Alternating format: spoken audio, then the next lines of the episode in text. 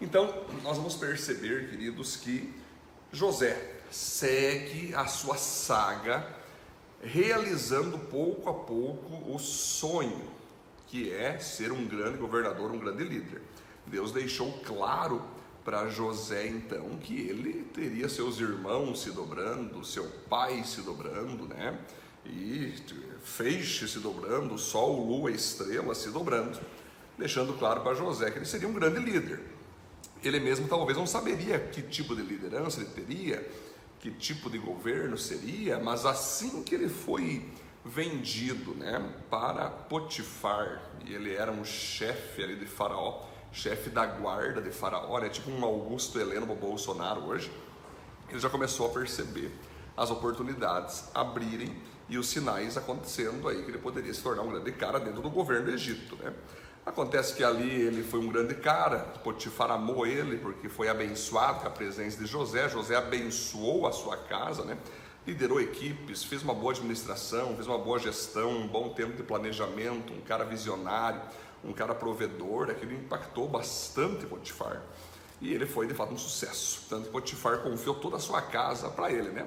Porém, nós percebemos, para quem está acompanhando minhas lives aí, que a mulher de Potifar deu em cima dele, tentou levar ele para a cama, né? tentar manchar a integridade dele, manchar o propósito dele. Graças a Deus, José não cedeu a isso, né? E disse não para ela e não caiu nisso. Porém, no momento de fuga, ela pega a capa dele e inverte a situação mente para todo mundo que na verdade José deu em cima dela, uma tremenda, uma fake news, e acaba com isso, que Potifar acredita na mentira e manda José para a cadeia. Então José chega na cadeia, injustiçado, e logo no primeiro dia ele já conquista a amizade do líder ali, que era o carcereiro, que tinha então ali a responsabilidade de cuidar dos presos. Logo, o carcereiro ganha ali José para ele, José ganha o carcereiro também para ele, os dois se tornam amigos e o carcereiro dá a liderança dos presos para José, né? Imagine só. Certamente porque o carcereiro também sabia que José estava preso, injustiçado, né? E passou para ele a liderança dos presos, né? Então José botou ordem até mesmo no presídio, ou seja, quando o cara tem uma unção, tem um sonho, tem um projeto, tem uma habilidade, uma aptidão para fazer alguma coisa, não importa o ambiente que ela vai estar, ela vai fazer acontecer seja na casa do Potifar, seja no tempo que ele estava debaixo do seu pai, né, do seu pai Jacó, liderando seus irmãos ali, é, sendo obediente, submisso ali ao seu pai, né? Aí chega no Potifar, é abençoado, chega no presídio, também manifesta seu dom de liderança.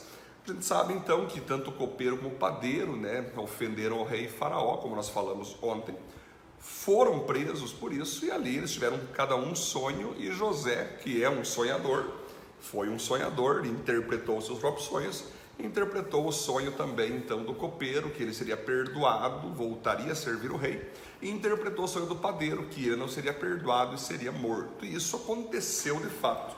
E José então, sabendo da oportunidade que estava diante dos seus olhos, pediu para o copeiro não esquecer de contar para o faraó isso que foi ele que interpretou o sonho, que ele voltou a trabalhar com o faraó também, muito porque também o sonho foi interpretado por ele.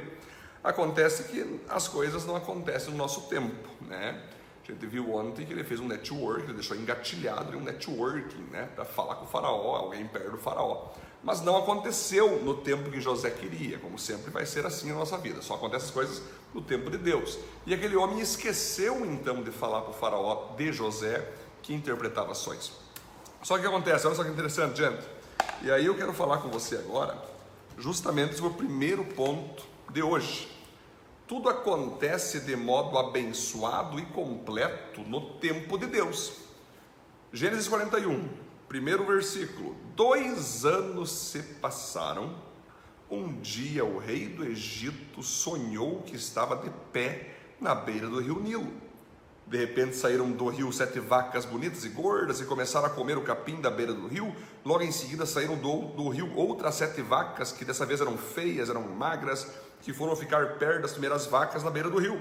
As vacas feias e magras engoliram as bonitas e gordas. Aí o rei acordou, mas tornou a dormir e teve outro sonho. Dessa vez ele viu sete espigas de trigo que saíam de um mesmo pé. Elas eram boas e cheias de grãos. Depois saíram sete espigas secas e queimadas pelo vento quente do deserto, e elas engoliram as sete espigas cheias e boas. O rei acordou, tinha tido um sonho, De manhã ele estava muito preocupado e por isso mandou chamar todos os adivinhos e todos os sábios do Egito. O rei contou os seus sonhos, mas nenhum dos sábios foi capaz de dar a explicação. Então o chefe dos copeiros disse ao rei: Chegou a hora, meu rei, de te confessar um erro que cometi. Um dia o senhor ficou com raiva de mim e do chefe dos padeiros e nos mandou para a cadeia na casa do capitão da guarda. Certa noite, cada um de nós teve um sonho e cada sonho queria dizer uma coisa. Lá na cadeia estava com a gente um moço hebreu, que era escravo do capitão da guarda. Contamos a esse moço nossos sonhos e ele explicou o que esses sonhos queriam dizer. E tudo deu certo exatamente como ele havia falado. Eu voltei para o meu serviço e o padeiro foi enforcado. Então o rei mandou chamar José e foram depressa tirá-lo da cadeia. Olha que espetacular, gente. Primeiro ponto aqui então, vamos repetir.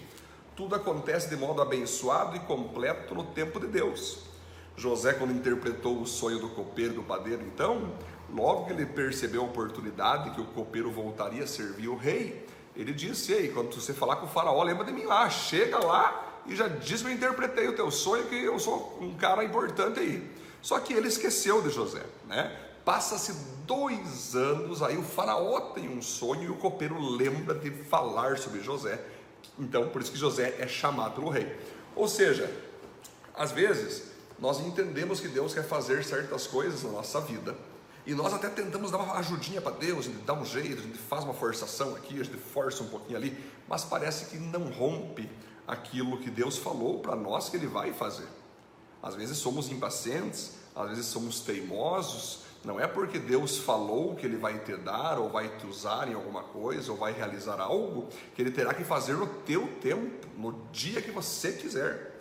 Existe algo chamado tempo cronos e tempo kairos. O tempo cronos é o tempo humano, que a gente fala de cronômetro, cronologia é o nosso tempo, é nós fazendo tempo, aproveitando o nosso tempo. Mas existe o kairos, que é o tempo de Deus, que é quando Deus decide agir.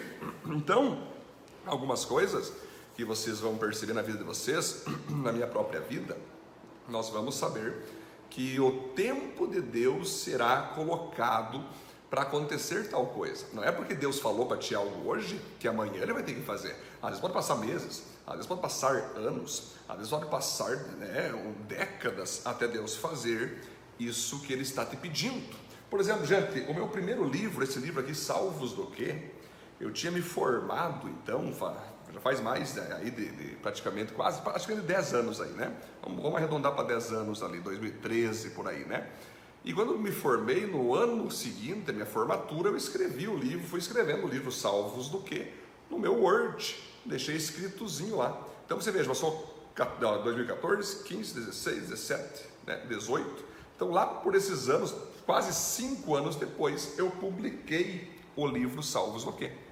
Ou seja, Deus me deu o livro, Deus me mandou escrever o livro, mas até chegar o momento que eu teria a provisão, que eu teria o momento que eu teria a voz de Deus, que eu teria a confirmação para mim publicá-lo, para me mandar fazer ele em editora, em gráfica e tudo mais, passou aí em torno de 5 a 6 anos. Aí que está a questão. Deus, quando Ele fala conosco, Ele vai realizar. Mas cabe a nós esperar que Ele faça no tempo dele. Nossa parte vamos fazendo, vamos trabalhando, vamos fazendo tudo que Ele nos pede.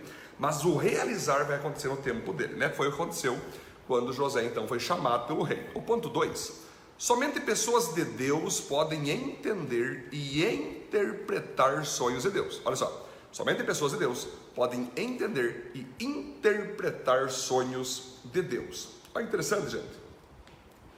Então o rei, e aí que está a grande questão. Olha só, vai passar o tempo aqui.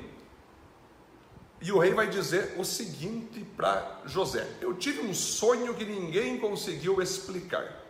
Aí ele vai contar todo o sonho, nós já lemos aqui, das espigas, das vacas, né? sete vacas gordas sendo comida por sete vacas magras, sete espigas também é, é, feias comendo as espigas bonitas, né? Então olha que interessante, gente. Olha o que vai acontecer aqui. Então José vai dizer ao rei: olha só, os dois sonhos querem dizer a mesma coisa. Por meio deles, Deus está dizendo ao Senhor que ele vai fazer. Olha só, as sete vacas são sete anos, sete espigas boas também são. Os dois sonhos querem dizer a mesma coisa. Sete vacas magras e feias que saíram do rio são bonitas, e sete espigas são feias. Isso que Deus está falando para você. Vai vir sete anos de muito alimento, de muita prosperidade. E depois virão sete anos de muita fome. Ou seja, olha que interessante, gente. José, então, ele vai interpretar os dois sonhos ao rei. E tem um detalhezinho aqui que é importante: dois detalhes. Quando o rei manda chamar José, olha só, ele faz a barba, troca de roupa e se apresenta ao rei. Primeiro pontinho aqui interessante. Seja alguém apresentável e agradável se quiser se destacar na vida como alguém de sucesso. Olha só, José sabia que ele não estava indo falar com algum amigo dele, ou com algum colega de presídio, ou com qualquer um. Ele sabia que estava indo falar com o próprio rei do Egito, com o próprio faraó. Ele fez a barba, botou uma roupa top, se apresentou para o faraó, que já ficou de boa. Opa, ele honrou com a sua roupa, com a sua presença ali, com a sua dedicatória, né? com o seu comportamento. Muitos jovens adolescentes nos dias de hoje, quando vão se apresentar para um chefe, vão, entregar um currículo, ou vão falar com alguma autoridade, se comportam de qualquer jeito, como se estivesse diante de qualquer um.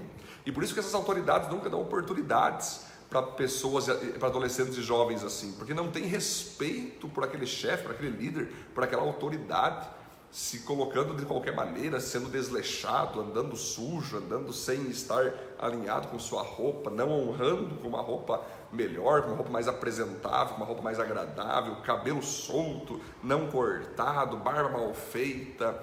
Pessoas assim não vão conseguir ir longe na vida, com certeza não porque as autoridades, as empresas zelam, não que você seja rico, porque poucas pessoas são ricas para pedir um emprego e entrar numa empresa, mas zelam por você estar bem apresentável, você ser alguém de respeito, alguém de confiança, alguém que esteja bonito, bonita, levando em conta, em consideração e honrando a empresa na qual você possa entrar. Né? Então José entendeu isso e ele foi apresentável. E aí você vai perceber que outro ponto interessante, gente, olha só.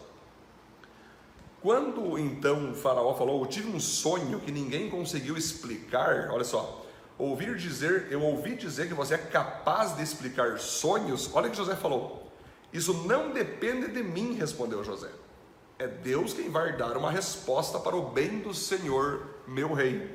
Olha que interessante, gente, aí que está a grande questão. José, ele percebe o seguinte: que foi Deus quem deu o sonho a Faraó, então, portanto, só Deus pode dar interpretação para ele. Faraó procurou adivinhos, procurou os feiticeiros, toda aquela penca de gente ali religiosa né, e cultural, ocultista, que ele vivia pedindo conselhos, né? nenhum deles soube interpretar o sonho.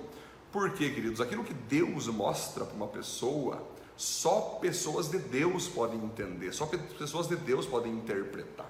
Sabia que até mesmo para você ler a Bíblia e tu entender a Bíblia, receber princípios espirituais da Bíblia, você precisa primeiro ser uma pessoa de Deus. Você precisa entregar a vida para Jesus, porque daí Jesus vai enviar o Espírito Santo para dentro de você e você vai ter uma leitura da Bíblia, de fato que venha para dentro do teu coração e você consiga entender as Escrituras. Se tu não é uma pessoa de Deus, se tu não tem o Espírito Santo, você vai ler a Bíblia, aquilo vai ser só uma leitura uma leitura histórica, uma leitura geográfica, enfim, uma leitura, uma literatura. Agora, se você quer receber os, os, poderes, receber as aplicações, receber as interpretações, tanto da Bíblia, como alguém tendo um sonho, né, como o faraó teve, e você quer interpretar, você primeiro tem que ser uma pessoa de Deus. Então você me fala o seguinte: jamais ouça pessoas que não ouvem a Deus, jamais ande com pessoas que não andam com Deus, jamais Peça conselhos espirituais para pessoas que não são espirituais. Foi o que Faraó fez. Ele aproveitou a oportunidade ali, então, quando o copeiro falou de José, e disse: Bom, você é um homem de Deus, me interprete o sonho, né? Nós vamos perceber então também, queridos, que é muito importante nós sempre dar toda a glória sempre a Deus, pois isso nos manterá de pé.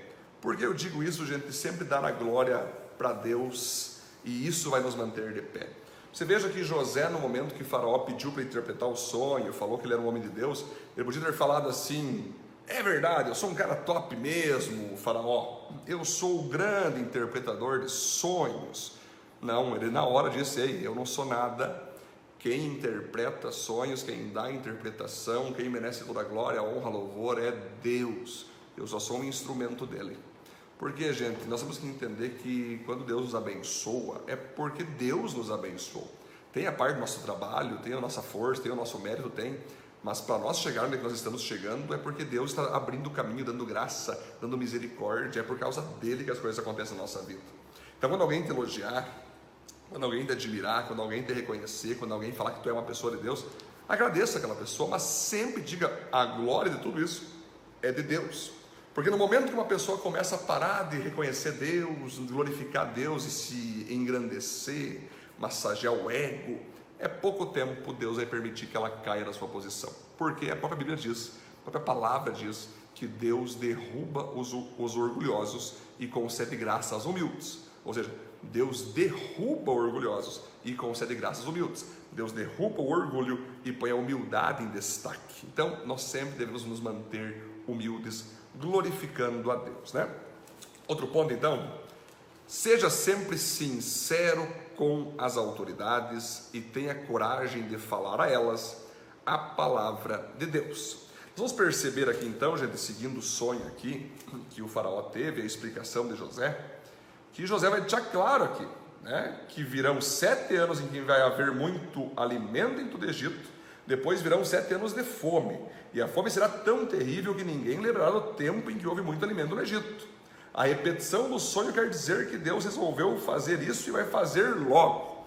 Ou seja, José deixa claro, Faraó, querido rei, o Senhor sonhou com sete vacas gordas e com sete espigas de milho bonitas. Ou seja, foram dois sonhos, mas é um só. É um sonho só. E o Senhor sonhou com sete vacas magras comendo as vacas gordas e sete espigas feias comendo as sete espigas bonitas. Significa que os próximos sete anos do seu reinado, querido rei, o Senhor vai ter um reinado de muita prosperidade. Mas depois desses sete anos, a partir do oitavo, vai ter muita fome. Esse que é o, o significado do sonho que Deus deu ao Senhor. Ou seja, quando você estiver diante de uma autoridade, né, isso pode ser de qualquer pessoa, e você tem que dar uma palavra de Deus. Mas principalmente para autoridades, para líderes, para teus chefes. Chefes e líderes e autoridades amam quando as pessoas são sinceras com eles. Você pode ser sincero sem ser desrespeitoso. José deixou claro: olha, rei, o sonho é esse aqui. Vai ser próspero sete anos, vai ser cheio de, de, de fome os outros sete. Se ele tivesse medo daquela autoridade, fosse aquele esbajulador, não, Senhor, vai ver que vai ser 14 anos só de bênção, só de vitória, e massagear o ego do rei. Depois não acontece isso, José é morto. É, José é, é assassinado depois. Ele entendeu que diante de uma autoridade ele tem que ser sempre sincero, assim como qualquer pessoa diante dele, mas principalmente com autoridades. Então, quando você tiver a chance de estar diante do teu chefe, diante de um líder, diante de um teu pastor, né, e você entende que você tem que dar uma palavra de Deus para essas pessoas que te comandam, que te pastoreiam, seja respeitoso, mas seja sincero. Se Deus está dando a palavra boa, dê a palavra boa. Se Deus está dando uma palavra de alerta, dê uma palavra de alerta. Uma palavra de correção, dê uma palavra de correção. Você pode fazer isso sem desonrar aquela autoridade. Você tem que ser sincero. E todo líder, e todo chefe, todo pastor ama pessoas de sua equipe que são pessoas sinceras, que falam o que sentem, que falam o que estão vendo, que mostram aonde nós podemos melhorar. Né? Então nós vamos ser assim.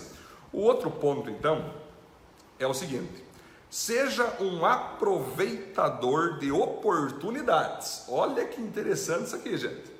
José, então, depois de interpretar o sonho, continuou dizendo: Portanto, querido rei, será bom que o Senhor escolha um homem inteligente e sábio e o ponha para dirigir o país.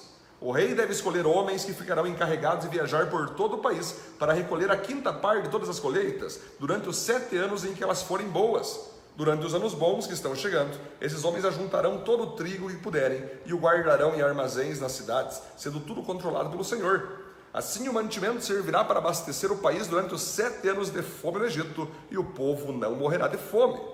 O conselho de José agradou tanto ao rei e aos seus funcionários, que o rei lhe disse: Não poderíamos achar ninguém melhor para dirigir o país do que José, um homem em quem está o Espírito de Deus. Depois virou-se para José e disse: Deus, Deus demonstrou tudo isso, e assim está claro que não há ninguém que tenha mais capacidade e sabedoria do que você. Você vai ficar encarregado no meu palácio e todo o meu povo obedecerá suas ordens. Só eu terei mais autoridade do que você, pois sou o rei. Incrível, galera. Olha que incrível. José, ele sabia como aproveitar oportunidades. E aí que eu digo a vocês, queridos, que é interessante. Quando você estiver diante de uma autoridade, como José teve essa oportunidade de estar diante de um rei e poder dar uma palavra de Deus e poder dar uma interpretação de um sonho, como José fez, saiba que tem um propósito você estar diante dessa autoridade. Certamente portas se abrirão para você, mas você tem que ter o faro, o cheiro da oportunidade. Você tem que sentir a oportunidade. Quando José disse: Olha, rei, é sete anos de fartura, mas depois é sete anos de fome. Ele logo aproveitou a oportunidade. E ele não mostrou só o problema para o rei do Egito. Ele já apresentou uma solução.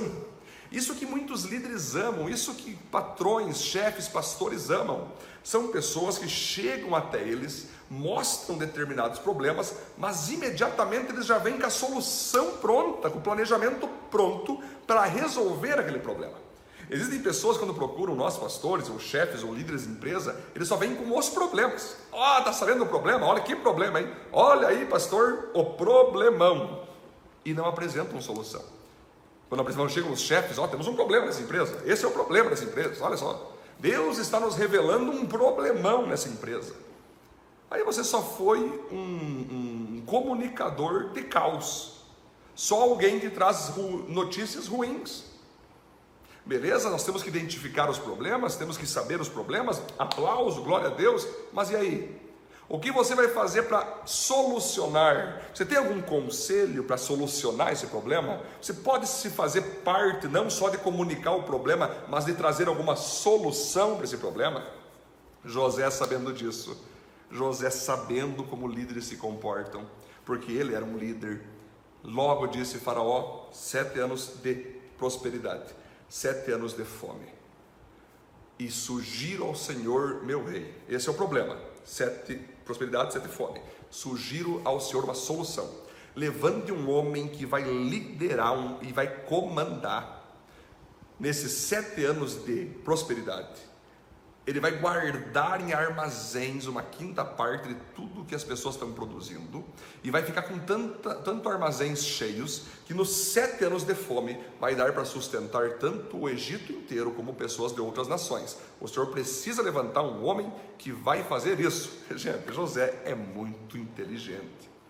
Quem mais poderia ser essa pessoa a não ser ele mesmo? Na mesma hora, Faraó, é você, José. Você vai ser esse homem. Quem poderia ser esse homem a não ser você que interpretou, que me trouxe o problema e que me trouxe a solução? A partir de agora, você é governador do Egito. Depois de mim, você vai ser o que mais vai mandar no meu reino. Faça esse trabalho. Espetacular, gente. Gente, oportunidade, queridos, é uma coisa interessante. Oportunidade, ela às vezes passa por nós apenas uma vez na vida oportunidades gigantes, grandiosas. José estava diante de Faraó. Ele percebeu a oportunidade dele mesmo ser o cara que ia resolver e para Deus realizar o sonho dele de ser um grande governador, que foi esse o sonho que Deus deu para ele, e ele agarrou a oportunidade. Lhe pergunto, como você tem aproveitado as oportunidades que Deus tem te colocado diante de ti? Você tem usado a esperteza bíblica, da sabedoria bíblica, do oportunismo bom, do oportunismo bíblico? Você tem se colocado como solução, você tem se divulgado, você tem se colocado, ei, meu chefe, ó, se o senhor precisar, pode contar comigo que eu posso te ajudar a resolver esse problema. Como você tem sido visto na tua empresa, na tua igreja? Se você for como José, ninguém vai te segurar. Você vai subir, subir, subir, subir e vai ser sempre visto como alguém que resolve problemas. Os líderes amam pessoas que resolvem problemas e não que trazem o tempo todo problemas. Líderes amam pessoas solucionadoras. Então busque ser alguém que identifica problemas, mas que soluciona problemas, né? Nós vamos ver depois também aqui, queridos. Ponto 7. Agradeça a Deus e desfrute de suas honras, mas coloque as mãos à obra o mais rápido que puder. Olha só, gente. Então o rei tirou do dedo o seu anel sinete e o colocou no dedo de José. Em seguida mandou que o vestissem com roupas de linho fino e pôs uma corrente de ouro no pescoço dele. Depois fez com que José subisse no carro reservado para a maior autoridade do Egito e mandou que seus homens fossem na frente dele gritando: Abra um caminho. Assim José foi posto como governador de todo o Egito. O rei disse a José: Eu sou o rei, mas sem sua licença ninguém poderá fazer nada em toda a terra do Egito. O rei pôs em José o nome de Zafenate Paneia e lhe deu como esposa Azenate, filha de Potífera, que era sacerdote da cidade de Heliópolis. José tinha 30 anos quando entrou para o serviço do rei do Egito. Ele saiu da presença do rei e viajou por todo o Egito. Durante os sete anos de fartura, a terra produziu cereais em grande quantidade. E José ajuntou todos os cereais e os guardou em armazéns nas cidades ficando em cada cidade os cereais, os cereais colhidos nos campos vizinhos. José ajuntou tanto mantimento que desistiu de pesar, pois não dava mais. Parecia a areia da praia do mar. Olha que espetacular, gente. Então, naquela época tinha-se o costume, né, de quando um rei levantava um novo governador, um, um novo líder, era pegar a carroça, botar o anel dele no dedo do homem, e aí os funcionários saíam dizendo: Eis o mais novo líder que vai trabalhar como rei do Egito. E outras nações faziam assim também. Respeitem ele, aplaudam ele, esse é o cara. José passou por todas as honrarias, mas assim que acabou as honrarias, ele já botou as mãos à obra, viajou todo o Egito, guardando em armazéns todo o trigo, todo o cereal, botou as mãos no trabalho, queridos.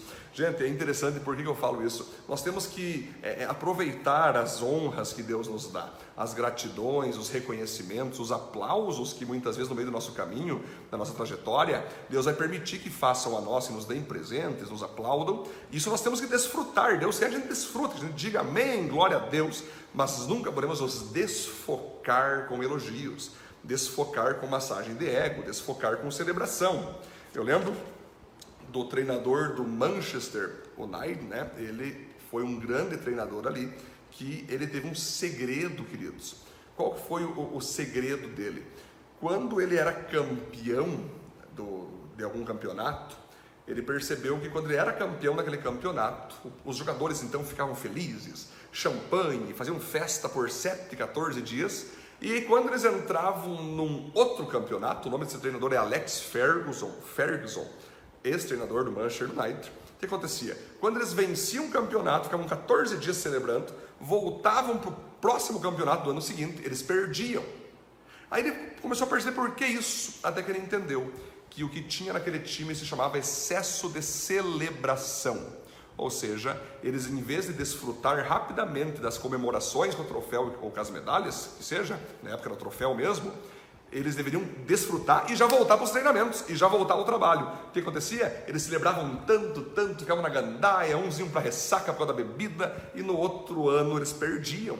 Então ele botou uma lei que não podia mais ter excesso de celebração. Eles iam comemorar, não iam ficar bebendo o tempo inteiro, logo no outro dia já tinha que estar cedo da manhã nos campos para treinar novamente. E ele, quando fez isso, ele percebeu que ano após ano ele conseguia ser campeão. Né? Então você veja que interessante, queridos. Devemos celebrar, devemos receber elogios, devemos dizer amém para qualquer tipo de reconhecimento, mas não devemos nos apegar, temos que cuidar com o excesso de celebração e não desfocar do que nós fomos chamados para fazer em nosso sonho e projeto, que é de fato trabalhar naquilo que Deus nos deu. Não se desfocar com massagenzinha de ego, não. É nós seguir em frente, mãos à obra. Recebi uma posição, eu recebi um cargo de liderança, eu recebi um trabalho, um setor para mim fazer tal função, então eu vou fazer com o melhor que eu posso. Eu vou surpreender meu líder. Eu vou fazer o meu líder falar: Uau, nunca tinha visto até hoje alguém que fez esse setor ficar tão organizado, que fez esse trabalho ser tão frutífero.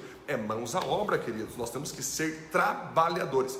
Deus abençoa o trabalhador, não só o sonhador. É o sonhador que trabalha para realizar seus sonhos. Porque senão eles vão ficar só na noia do sonho, eu tenho um sonho, eu tenho um projeto, mas tu não faz nada, tu não arregaça as mangas, tu não trabalha, tu não vai em busca. É aí que se realizam os sonhos. É no trabalho, é na busca, é na força, é na insistência, é na excelência.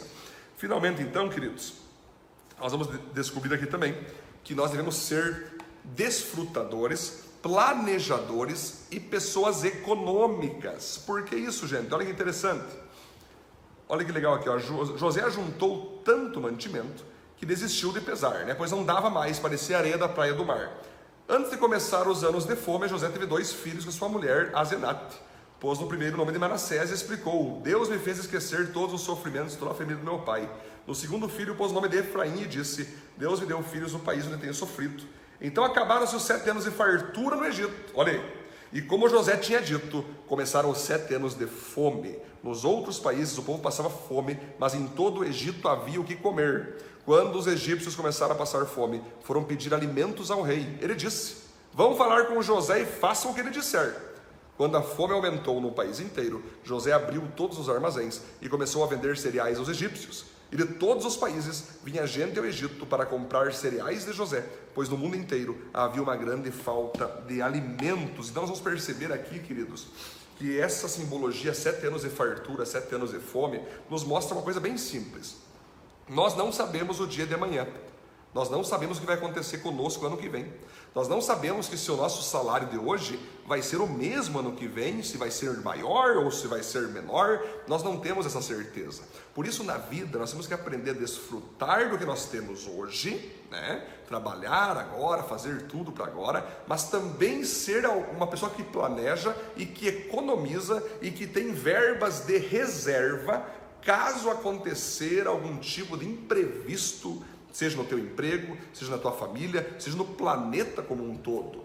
É você ter reservas, é você ter planejamentos e estratégias que se um dia acontecer alguma coisa diante de você, que você pode perder emprego, perder dinheiro, você vai ter essa reserva para poder se sustentar, para poder seguir o seu sustento e te dar um tempo para respirar até você poder ter um outro emprego, uma outra proposta e você seguir com isso. Né? Você vai ver, gente, existem muitos, muitos canais do YouTube top. O Primo Rico é um cara espetacular. Se você trabalhar com ele, você vai ver que uma das estratégias que ele tem, queridos, ele, ele divide quanto que ele ganha por mês. Claro, o cara é milionário, né? Mas ele fala de uma pessoa classe média, digamos assim, que se ela puder guardar 12 meses do seu salário mensal e botar 12 meses, fazer 12 vezes o salário mensal daquela pessoa e guardar no banco, se a pessoa conseguir fazer isso, Caso der algum imprevisto, ela perdeu seu emprego tudo mais, ela vai ter então 12 meses guardado no banco, para que essa pessoa possa então 12 meses, mesmo sem emprego, viver como se estivesse recebendo do seu emprego que perdeu e com isso ter tempo para se sustentar, tranquilizar, botar a cabeça no lugar, planejar, esperar passar o tempo ruim para voltar o tempo bom. Então nós temos que entender que a vida tem dessas, tem horas que a gente prospera, tem horas que a gente não prospera, tem momentos que a gente está bem, outros momentos que a gente não está tão bem, tem momentos que está sobrando, outros momentos que você está ali na luta, só pedindo para Deus ajuda, mas a nossa parte nós temos que fazer. Nós temos que ser crentes prevenidos. É nós se prevenir, nós temos que ser preparados. Nós temos que parar economizar, juntar, preparar tudo para se precisar um dia, num momento de urgência, num momento de, de, de, complicações, seja na tua família, seja no planeta inteiro. A pandemia veio aí para nos mostrar isso. Quem estava dependendo do seu salário fixo, cara, passou um perrengue desgraçado nessa pandemia. Agora, quem tinha sobras, quem tinha reservas, ficou tranquilo, ficou de boa um ano, dois anos, agora já está retornando de novo. Então vocês entendem que isso que José nos ensina é espetacular. Desfrute das vacas gordas, mas não desperdice o que você está ganhando em tempo de vacas gordas. Tem pessoa que em tempos de vacas gordas come todas as vacas gordas, não deixa uma carne guardada, não deixa nada preparado caso acontecer alguma tragédia, caso acontecer algum tipo de, de coisas difíceis, alguma dificuldade. É aí que está. Por isso, muitos, quando têm dinheiro, não sabem é, guardar, né? Não me lembro uma vez que um pastor me ensinou algo poderoso, ele é um dos pastores mais ricos do mundo, né? E ele falou assim para aquela plateia de 5 mil pessoas: Gente, se você tivesse 5 milhões de reais, você daria para um mendigo ou para um rico? Todo mundo levantou, daríamos para um mendigo, porque ele que precisa. Aí aquele pastor disse: Não, não, não, eu daria para o rico. Porque se eu der 5 milhões ao mendigo, o mendigo vai gastar em cachaça, em cerveja, em drogas, os 5 milhões. Vai acabar com a vida dele. Agora, se eu der para um rico, o rico, por ser rico, já mostra que sabe economizar, que sabe guardar dinheiro e que vai fazer esses 5 milhões uma fonte de novos empregos, novas empresas, novos funcionários e vai abençoar muita gente, porque ele sabe administrar, fazer gestão e ser econômico com o seu dinheiro. Então, a gente tem que aprender a ser desfrutador, mas também planejador e também econômico, né? Finalmente, então, queridos, vamos ver agora os últimos dois pontos. Se desapegue de sofrimentos do passado, últimos três pontos, aliás. Se desapegue de sofrimentos no passado para ser um sucesso hoje. José então recebe a sua mulher ali, que o próprio faraó escolheu para ele, e ele vai ter dois filhos, um chamado Manassés e um Efraim. Quando ele recebe Manassés, ele botou o nome Manassés porque Manassés significa esquecimento. Ou seja, agora com o nascimento desse filho, eu consegui finalmente esquecer do que os meus irmãos fizeram, das dores que eu tive de me separar do meu pai. Ou seja, vai ter um momento na tua vida que você precisa se desapegar das tuas mágoas, se desapegar das tuas feridas, porque no caminho até o sucesso, até a, realiza, até a realização do teu sonho, você vai perceber que muita pessoa vai te trair, muita pessoa vai te perseguir, muita pessoa vai te ofender. E quando você chegar lá naquele topo, você tem que se desapegar dessas mágoas, se desapegar dessas faltas de perdão. Porque quem se mantém com mágoa, com ofensa, é porque não percebeu que Deus o tempo todo estava dirigindo tudo para tu chegar onde tu chegou, inclusive as partes difíceis. Então você tem que perdoar, dizer, olha Deus, em nome de Jesus estão todos perdoados, até porque o Senhor usou aquelas maldades, aquelas dificuldades, aquelas agressões deles para que eu chegasse até onde eu cheguei. Então Deus, eu me desapego, eu me esqueço, eu venço essas feridas e sigo em frente. Faça a mesma coisa quando você estiver em destaque. Entenda que tudo que aconteceu foi porque Deus permitiu, tinha um propósito e você hoje está bem onde você está também por causa das situações adversas. Portanto, quando tu entende isso, tu perdoa. O ponto 10. Reconheça Deus em todos os seus caminhos. Quando ele tem o filho Efraim, Efraim significa dupla fertilidade. Ele fala o seguinte: Ah, Efraim nasceu agora na terra onde eu prosperei, na terra onde Deus me prosperou. Ou seja, nós temos que ser pessoas que reconhecemos Deus em todos os nossos caminhos seja quando nós estávamos com nosso pai Jacó, como José, seja quando estávamos no poço, quando fomos largados no poço, seja quando estivermos na casa do Potifar, seja quando estivermos presos, seja quando estivermos no governo. Nós temos que dizer: Deus é bom, eu sofri, olha, eu apanhei muito para chegar onde eu cheguei, mas Deus sempre esteve do meu lado, sempre Deus esteve me protegendo, me guardando, permitindo que tudo isso acontecesse para que eu chegasse até onde eu estou hoje e por causa dele eu estou próspero, eu estou duplamente rico. E Efraim significa isso: duplamente rico, duplamente fértil. Reconheça Deus em todos os teus caminhos e você vai ver que você vai prosperar cada vez mais. E o ponto 11 vai finalizar então. Lembre-se sempre que seu sucesso deve abençoar e suprir aos outros. Olha que legal, queridos.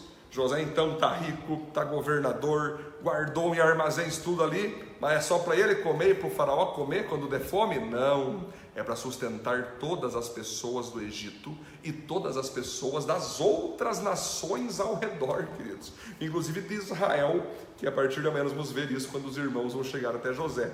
Então a nossa vida ela deve ser sempre arquitetada, planejada e vivida para usufruirmos e provermos tanto nossas necessidades pessoais, necessidades da nossa família, isso eu falo desde espiritualidade, emoção, é, ministério, missão, sustento, né, provisão financeira, provisão alimentar, provisão de roupa, tanto para mim e minha família, como para as pessoas ao meu redor, como para as pessoas da sociedade. A minha vida ela é arquitetada por Deus para suprir a mim mesmo, a minha família e as pessoas ao meu redor. Eu abençoar a cidade, eu abençoar o estado, a nação e o planeta através da minha vida, através da minha prosperidade.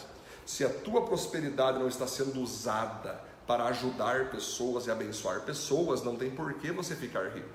Você deve ficar rico para abençoar pessoas. Lembra daquele cara que juntou seu, seus armazéns, né? E deixou tudo guardado lá, mas não quis distribuir com o povo? E aí Jesus disse que Deus olhou o seu louco, hoje mesmo Deus vai pedir tua alma. Ou seja, no outro dia o cara morreu e aquele armazém cheio ficou para o povo igual. Ou seja, você ganhar grana, você ser próspero, tá? Só a, alimentar a ti mesmo e guardar somente para si e não para os outros, não dá.